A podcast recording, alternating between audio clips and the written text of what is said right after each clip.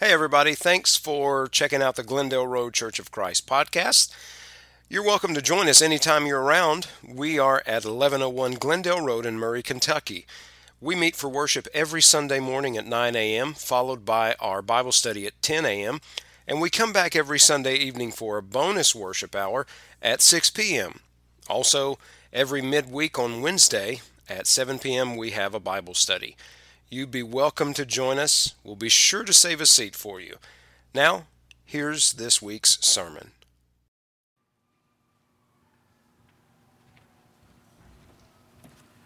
If you have your Bibles, please turn to Psalms 24. We're going to be reading verses 3 through 5. Who may ascend into the hill of the Lord, or who may stand in his holy place? He who has clean hands and a pure heart, who has not lifted up his soul to an idol, nor sworn deceitfully he shall receive blessing from the Lord and righteousness from the God of his Son, of his salvation. Please be seated.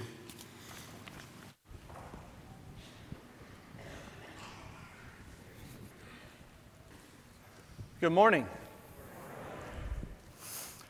I would like to start this morning by asking you a question, and it's this question right here.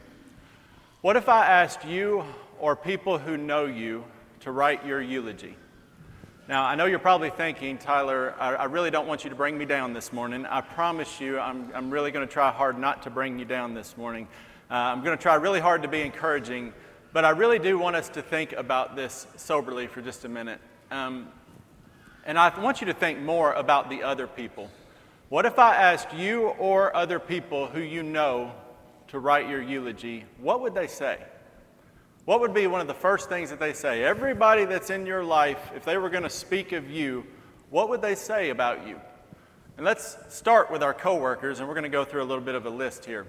Would our coworkers say about us something about our work ethic? Would they say something about our sense of humor, our attitude, kindness? Would they say, I barely knew them at all?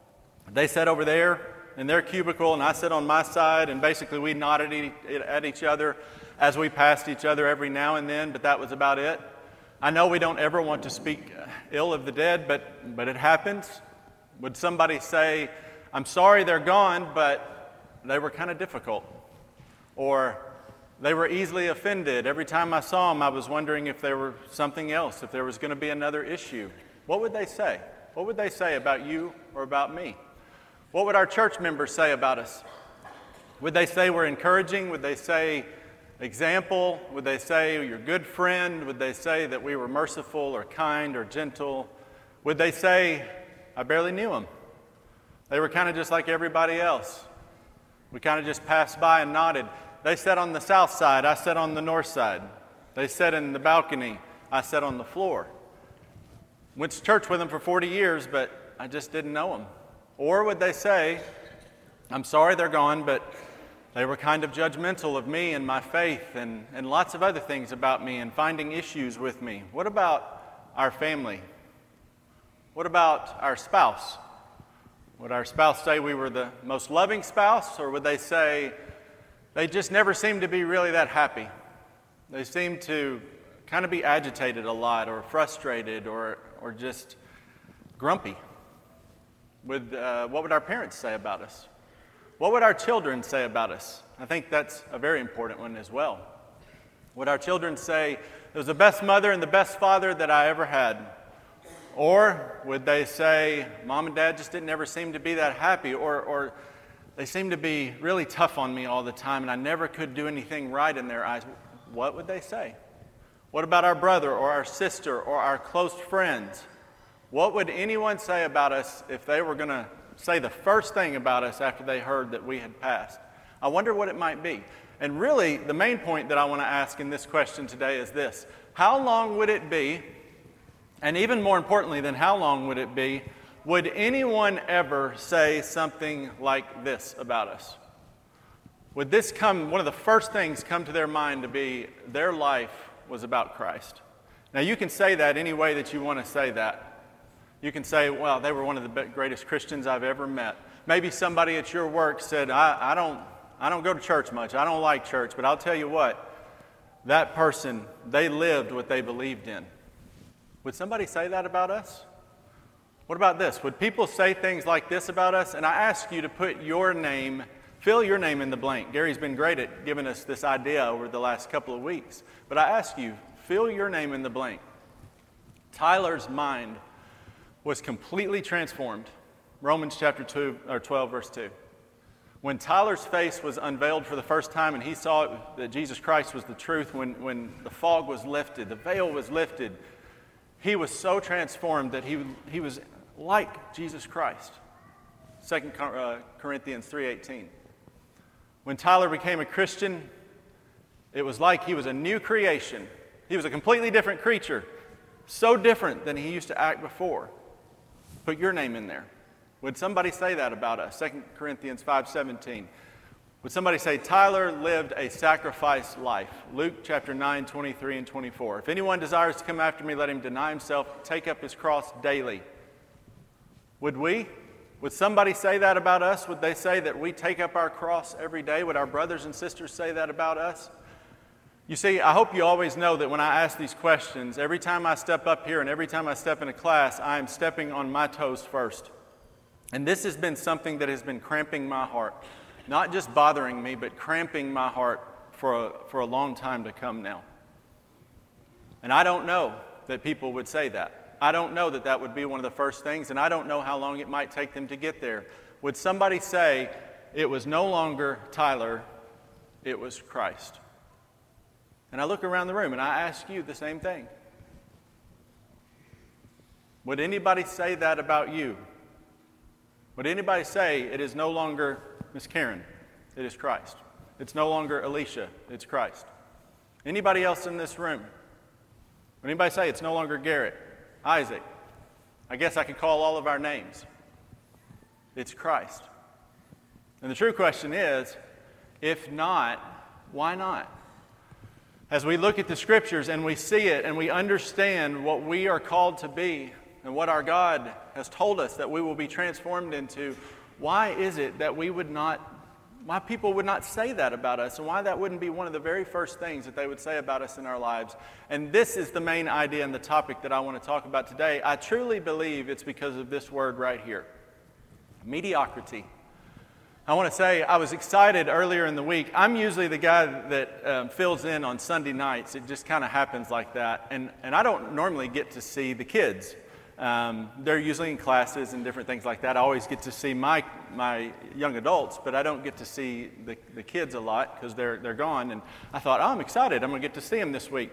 And then I walked out Thursday afternoon and I was watching my daughter get on the bus, and I watched all the other kids get on the bus and leave to go to CYC. And so I realized that that wasn't going to happen, but I also know that there's a lot of the elementary kids in here. And there's a lot of other uh, young people that, that couldn't go on the trip. And I'm glad you're here. And, and I know a lot of times we don't speak to you guys in, in our services. And I want to speak to you this morning a little bit, just as I speak to everyone else, because I'm going to tell a story about uh, when I was in elementary school here in just a minute. But I know that word mediocrity can be a big word. It's a hard word for me. But what I truly mean when I say that, why wouldn't people say that about us? It's because somewhere along the way in our faith, in our life, we begin to believe that we're just average, that we are just common or of common value, and that we are just like everyone else out there. Maybe even that we just don't want to be that different. We want to just kind of be like everybody else out there. And, and, and we get that, that, that belief down deep in us. And I want to tell you about the first time that that happened to me. And it happened to me when I was in elementary school. Now, I'm not a person who can recall lots of stuff from when I was really young. I just can't remember it very much. I remember big things that stand out in my mind, big events, you know, something that was really exciting or something that was really terrifying. But this memory has been something that I can vividly call back as clear as day for as long as I remember. And I didn't understand it for a long time, but now I do. And I want to start by saying this. I asked you a question earlier what, what would we say about people, about everybody, but what would our, we say about our parents? And I'm glad to say that uh, my parents are here today and that I can say this before them. But I grew up in about as wonderful of a childhood as I could possibly hope for. I had loving parents, and I tested them at that, and I, I know that they have unconditional love for me, and they've always supported me, and I am so thankful for them and, and all that they did for me in my lives, in my life. Um, but one thing that I wasn't always thankful for was that they were very strict with me. And I know if there are any young people in here today, uh, when I say strict, you know that uh, I mean that uh, mom and dad, they, they give us a lot of discipline. Um, and obviously, when I was younger, I didn't like that a lot. I remember when I was in high school, and I remember that a lot of my friends could go out and they could stay out late, late into the night. I didn't realize at the time that maybe they didn't have somebody at home that really cared if they were there or not. But I remember I had to come in awful early.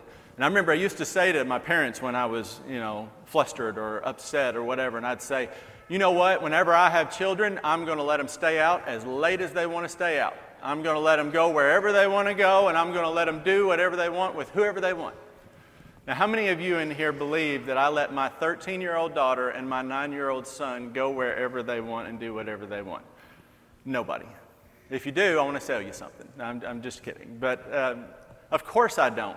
Of course I see it now. Of course I understand the discipline that they gave me was love. And it was some of the greatest love you can give because we don't want our children to be angry with us. I don't want my daughter and son to be upset with me.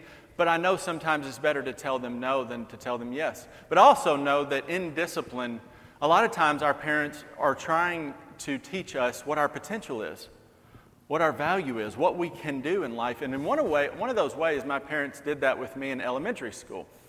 And my mom was a teacher for 30 plus years. My dad was assistant superintendent. My brother became a doctor. You can say that education is important, important in our family. And I'm kind of a black sheep of the family in, in a lot of ways.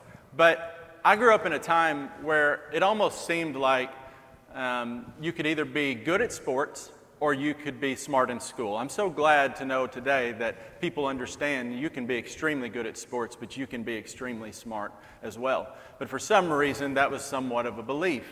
But as I grew up and, and as I was coming up in school, just like my brother was, uh, it was expected. My parents told me, you make A's and B's. You can do it. Bring home A's and B's. Don't bring home anything else. If you do, you're going to be in trouble. And up until the time that I was in fifth, fifth grade, that was, that was fine. It was kind of easy. I was able to do that. But when I got to fifth grade, if, if any of you have boys as children, you'll understand what I'm about to say.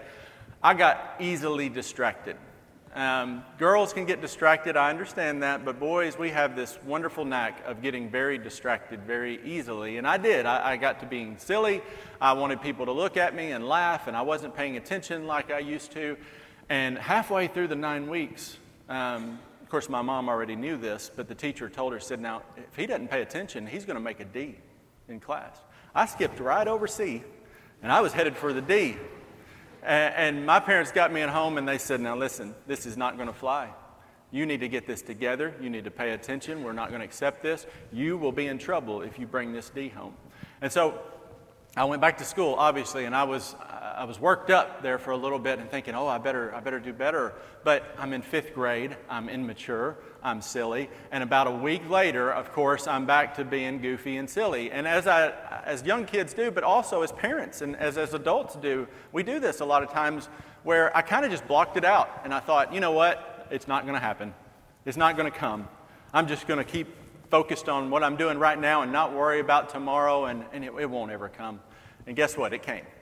It did. And I remember that day vividly. I went to North School. Some, a lot of you know North School.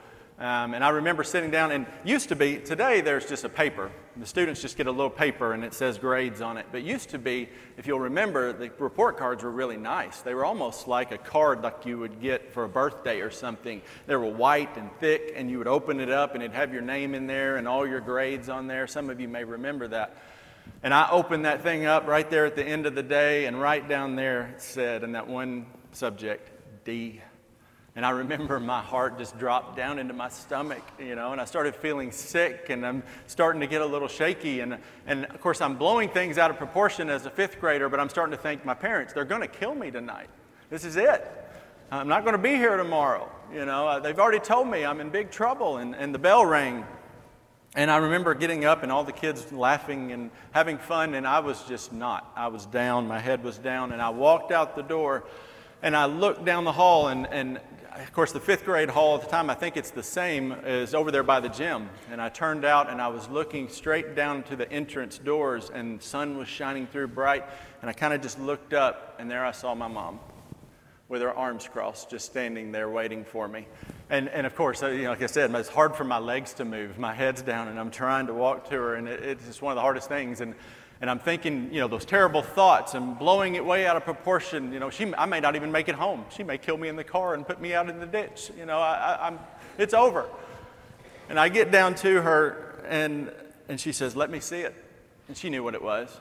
And so I put my head down and I hand it to her, and I know she's looking at it. Now, here's the thing I say about this my parents were upset, they were angry. They, they were disappointed in the fact of the grade that I made, and they punished me, and they gave me the discipline that they told me they would, and, and I got grounded for a long time, and I didn't like it. I, I, the same thing happens with my children today. But there was something in my mom that, that day that I noticed that I did not understand. And I could tell that she was sad. I could tell that there were tears forming in her eyes. And I could tell when I got home that my dad was sad. And I could tell that they were somber in a way. And I thought it was just because of the grade that I'd made. But what I didn't realize is that they were sad for a different reason. They were sad because they had a belief and they had a fear that because I had made the grade that I did, that I was willing at that moment to accept that I was just average or common or even below average. And that fear that they had, which I didn't understand until much later, and I'll explain to you in just a minute when I finally understood it, but that fear that I had, it came true. It came true because I got home and I'd blown it so out of proportion that I didn't die, obviously, and they weren't going to kill me, but they did do what they said they would do discipline wise. But in my mind, I started thinking things like this it wasn't their fault, but it was mine. And I started thinking, well, maybe my parents realize I'm just not that smart. I'm not capable of being above average. I'm just common. Maybe it's time to expect that I'm just a middle of the road student. I'm mediocre. And that was the day. I remember it just like it was yesterday. Remember very few things. But that was the day that I allowed mediocrity into my heart and into my life. And once I did that, once I allowed that mediocrity, mediocrity into my heart, I was able to infect the rest of my, my life in all kinds of ways. And every time I would come up to a barrier, something that was really hard, that I didn't know if I was able to push through and, and pass, every time I did that, I'd come up to a barrier, I would say to myself, maybe you're just not. Maybe you're just common. Maybe you're average. Maybe you're no better, um, or maybe you're, you're lower ability than everybody else. And I thought that in lots of different ways throughout my life. But I want to specifically say to you what happened, especially to you young kids in here. I went on through middle school, I went on through high school, I went on even into my first two, two and a half years of, of college, and I believed it. I believed it completely. You're just mediocre. You're just average. You're just common. You may even be below average.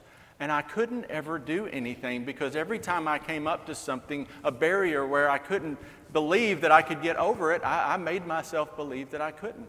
And it took me, and I don't have time to explain it all this morning. I, I, quit going to school in college and I went out to Colorado and I worked as a ski instructor for several years. And then I saw somebody get really hurt who had no future whatsoever. That's all they knew. They had no way to provide for themselves. And I, I thought, I need to change. Something needs to happen here. And I came back home and I told my parents, I want to give this one more try. I want to try one more time to see if I can do this. And I said, I want to go to Freed Hardeman. I want to go and I want to be around people of faith. I want to try to understand what I believe. And I just want to make an effort. And so I got there in first semester and I said, I'm going to try as hard as I can. Every time I come up to a barrier in life where I don't think I can pass it, when one of these tests, one of these things, if, even if I mess up, I'm still going to keep trying. And I don't say this to brag. I'm not doing that at all. I'm doing this to make a point. But at the end of that semester, I was so nervous and I opened up that card but I took 15 hours that year, or that semester, and I saw A, A, A, A, A, everyone. And I'd made the dean's list, and I had no idea what a dean's list was. I didn't even know there was a dean's list. And so I, I, I, I thought to myself, I can't wait to get home. I cannot wait to get home. And, and I went home, packed my clothes, and I jumped in the car, and I'd called my parents and said, I'm on my way home. I got something to show you. And I just couldn't wait to get there. And I finally got there, and I went and I handed it to my mom and dad, and I said, Look. And I was at 24, 25 years old at this time. It took me forever, a long time to get here. But I finally handed this to them, and I saw in them finally what I didn't understand many years ago. I saw their joy. I saw the joy uh, of the tears that they had, and they spoke the words to me and they said, Now you see what we've always known. Now you know the potential that you can meet and that you can reach. And they were so excited for that because of all of the years that that doubted and I questioned. Now, I tell you all of that because I want you to think about this. When did you first let mediocrity into your heart? and into your life? Was it like me? Was it in school? Or was it um, possibly in sports? Was it in relationships? Was somebody in school hateful to you and mean and belittle you and tell you that you weren't that pretty or you weren't that handsome or whatever it may be and harsh with you and you begin to let that feeling into you? Was it in relationships, dating, whatever? and people put you down? Was it at work and people put you down and make you feel you're just common? I'm just like everybody else. I'm just average. And more importantly than that, how did it happen? And I want to talk about how it happens as a whole to all of us. And then I want to talk about how it happens to a whole as all of us in our faith. But how does it happen? And I want to tell you the story that I read about a redwood. Um, and I read this in a news article recently. Um, this redwood tree fell in a California forest. And you may be asking me why I'm telling you about a tree falling in the forest. If you've ever seen redwoods, you understand the majesty of them and how, how awesome these things are. But when it fell, they were able to look at it and see um, by the rings how old it was. And they noticed that that tree was 400 years old. That thing was massive and it stood for a long time. And and the story went on and it said it wasn't lightning, it wasn't the massive storms that had blown through year after year after year that came through and broke that thing and knocked it down. It wasn't the winds. It wasn't winds that, that, that again, beat on it and bent it and bent it and bent it till it broke. For 400 plus years, outside forces had tried to, to beat on that thing and knock it down. But then it asked the question what destroyed the redwood? And I bet a lot of you in here know exactly what it was it was insects. It was tiny little bitty things that had found its way inside termites. And it had got inside of this massive tree and it had devoured it and eaten that tree from the inside out. That redwood had stood for over four centuries. All of this stuff beating on it from the outside. But when it collapsed, it was because of the attack from within. And the scripture tells us about things like this with our faith as well. It tells us in Proverbs chapter 4, verse 23 Keep your heart with all diligence, for out of it spring the issues of life. And a little bit more of a common English translation of that guard your heart above all else, for it, does, for it determines the course of your life. And it really does. Our heart, our heart, our mind, and the renewing of our mind or the not renewing of our mind and what we allow inside of us and all those things that beat on us from the outside that may tell us over and over again that we try to withstand, eventually, if we let it in, we've got problems. And why does God's potential in us get derailed? It's because we let mediocrity into our heart. And if we let it in, that seed is going to be there, and then it bleeds over into our faith. Don't you guys remember in the beginning when you first became Christians? I do. And I get reminded of it often, and I really appreciate getting reminded of it. I, I, I, didn't think I would as much as I do, but I have college students that come that have never come to church, and I have the opportunity to get to know them and to share with them, and then to be an instrument of God to, to help them to become a Christian and to, and to walk that path with them. Um, but more recently, I've had the great opportunity, uh, one of the best days of my life, the first half of my prayer was answered. I have two, and that's my daughter and son. But the first half was answered when Hillary decided to become a Christian.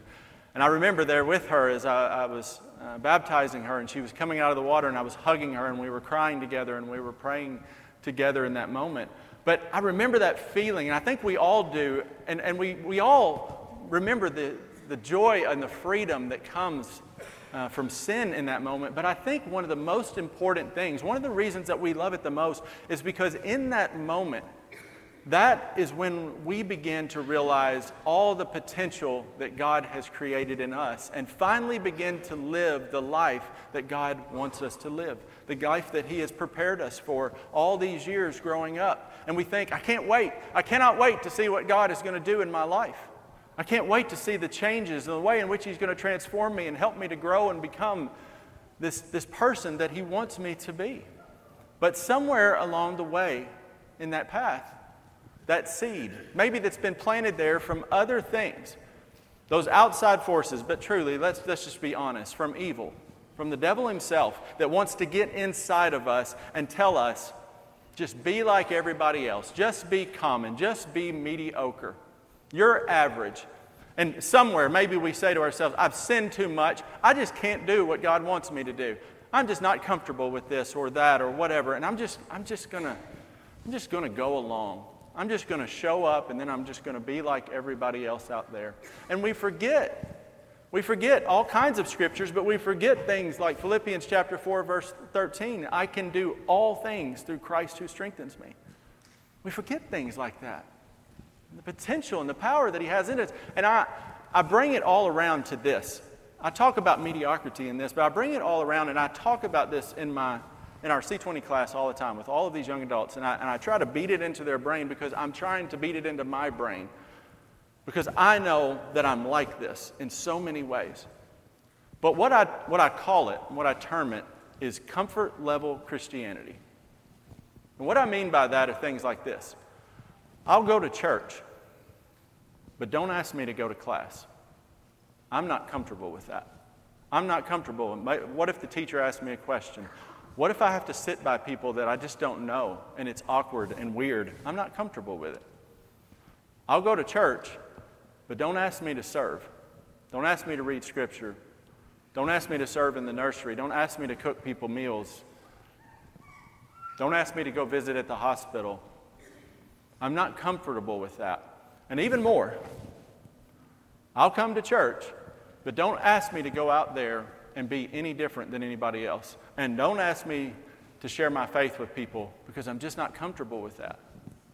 It's just not something I'm comfortable with. I, I'm worried that I won't know what to say. And honestly, let's be real with ourselves. If we don't know what to say, we need to study the Bible more. We need to read the scriptures. We need to know what they say so that we can do what we're commanded to do and give a defense to people of what we believe in and what is supposed to be the top priority in our lives. But we get comfortable. And let me ask you does it say anywhere in the Bible, have you ever read anywhere where God says, I want you to become a Christian and then I'm going to start transforming your life and I want you to join me in this transformation and, and we'll, we'll work at this together. But when you come to that place where you say, I just don't feel comfortable, don't worry about it. You don't have to go any further. You, you just stay right there. it's okay if you don't learn here. It's okay if you don't mature here. It's okay if you don't grow here. Just, it's okay. Just be comfortable. We all know it doesn't say anything like that in the scriptures. I know it doesn't say that but yet I still act like this. We know what it says in Revelation chapter 3 and verse 16, where, he, where Jesus speaks of the church of Laodicea. And he says, You're not hot, meaning you're not on fire for the Lord. You're not living the t- your faith as your top priority, and you're not cold. You don't stop going to church and you don't just not believe in me or anything of that nature. You are comfortable. You're right in the middle. And what does Jesus tell us about being mediocre in our faith? I want to vomit you out. It's like me. I, am a, uh, I'm a very picky eater. I do not like all kinds of different foods. My wife used to try to get me to eat stuff. Now she just doesn't even try anymore. Um, but like if I get something that in my mouth that just is awful tasting, I, I might even gag, but I'm going to spit it out in the trash. And that's literally the idea of this. Jesus is saying, if you want to walk around and live a comfort level Christianity, I'm going to spit you out of my mouth. It's like a story that we read in Scripture that we often use as a children's story, but it has so much more of a rich text. And it is the, the story of the judge Samson. And I want to read for you here, and, and if you want, you can join along with me in your Bibles.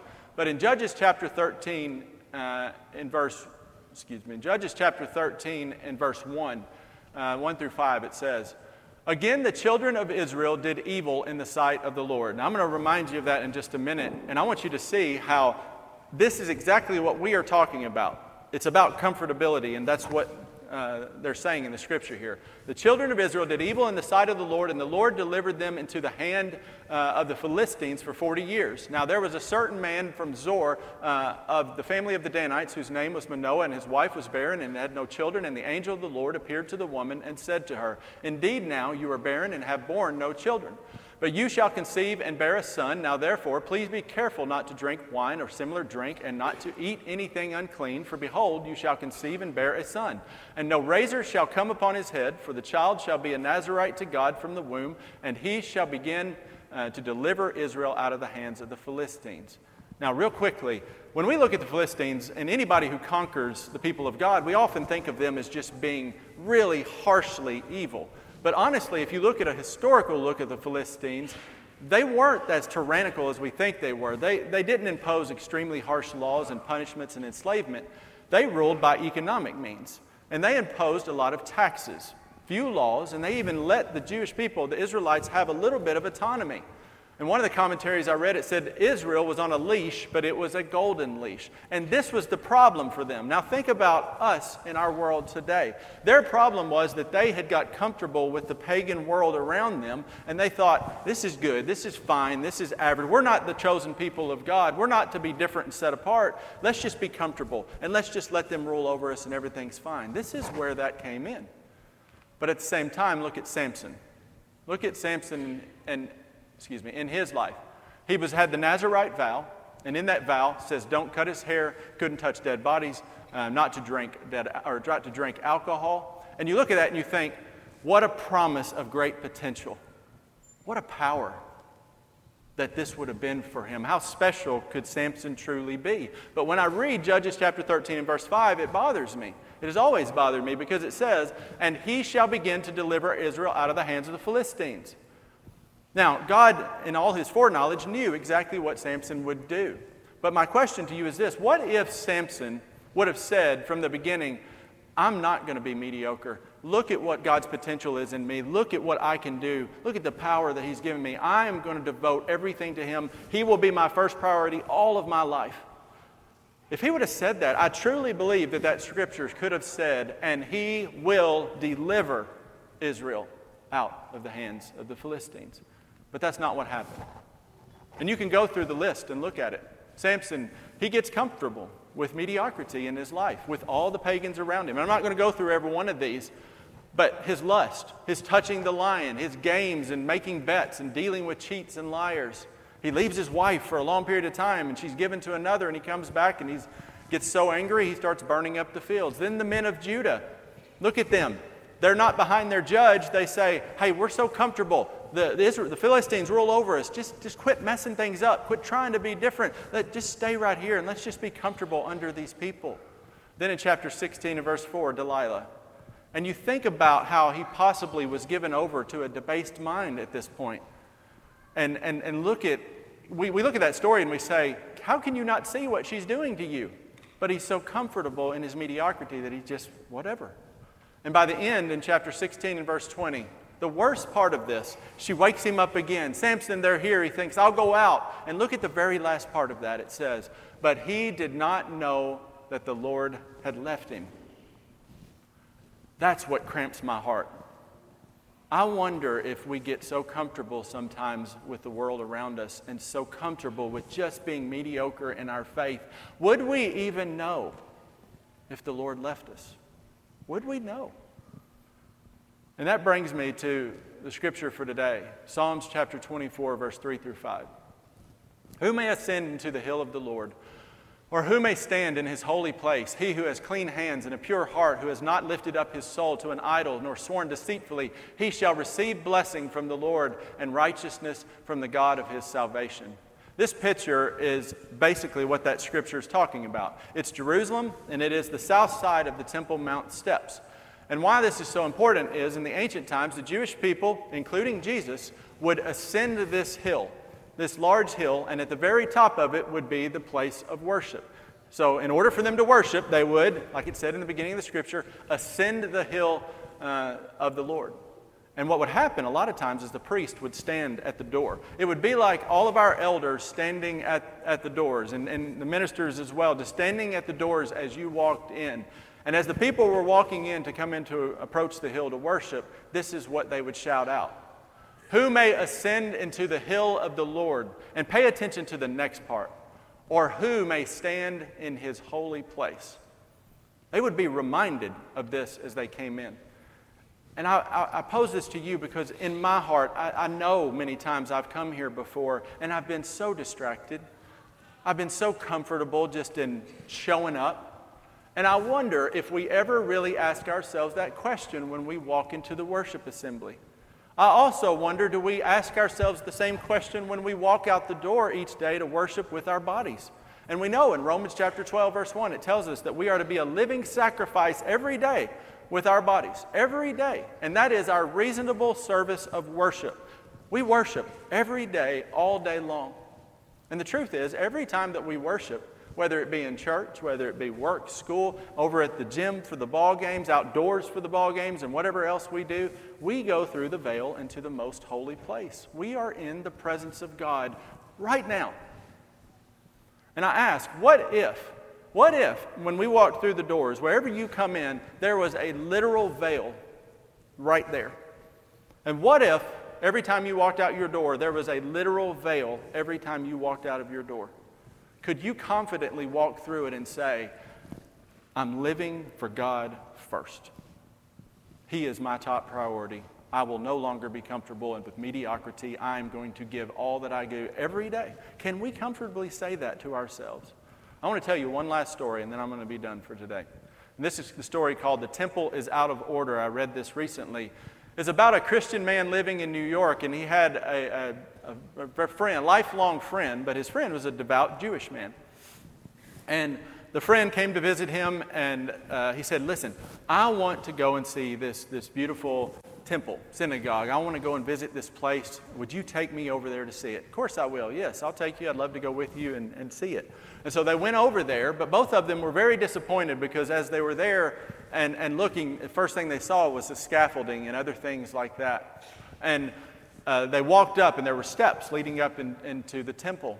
And right there at the steps, there was a sign. And the sign read right before they walked in, it said, Do not worship here. The temple is out of order.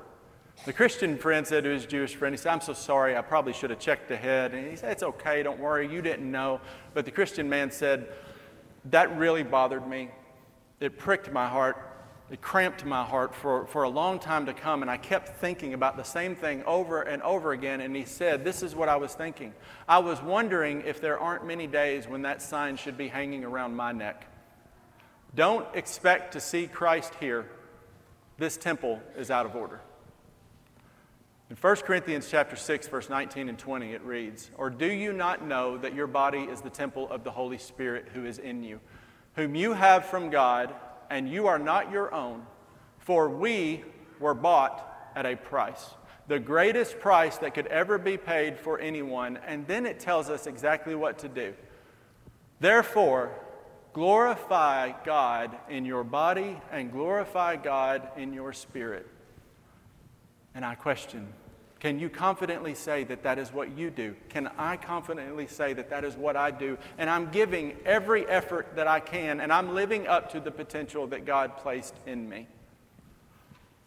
Today, honestly, this is like I am coming before you this morning in the invitation song. Because I want to tell you that today is going to be the eulogy of my mediocrity. I'm tired of it. And I want to be accountable to you, and I want you to be accountable to me, and I want us to be accountable to each other, and I want us to be accountable to the world around us and to be the people that we are called to be. And I want us, when our life is over, every one of us in this room, when our life ends, I want people to say about us, they loved the Lord. You knew it, you saw it. They cared so deeply, you could tell that God was their first priority in their lives. But I would dare to say that many of you are like me. Maybe you've gotten to that place where you feel mediocre in your faith. You feel common and average. You feel like you've just gotten comfortable and you won't pass over any of those barriers. I want you to know that if you do choose to come down here this morning, I know that the elders and I know that myself, I will stand here with open arms, with no judgment, and complete empathy in my heart towards you because I know exactly how you're feeling. But what a day to make a change. There's no better time than the present. And I also want to say this if you've never become a Christian before and you really do feel like my life has just been average and common and mediocre. There is a reason for that, and that is because you're not living the full potential that God has created for you for. I can't think of any better time than to say, I'm tired of this. I'm tired of living like this. I'm tired of being like this. I want to be what God can make me to be. I know I can. I know you can. And I know that we can be more. We need to be more because our Savior gave the greatest price. If there's anything that we can do for you this morning, please come forward as we stand and sing.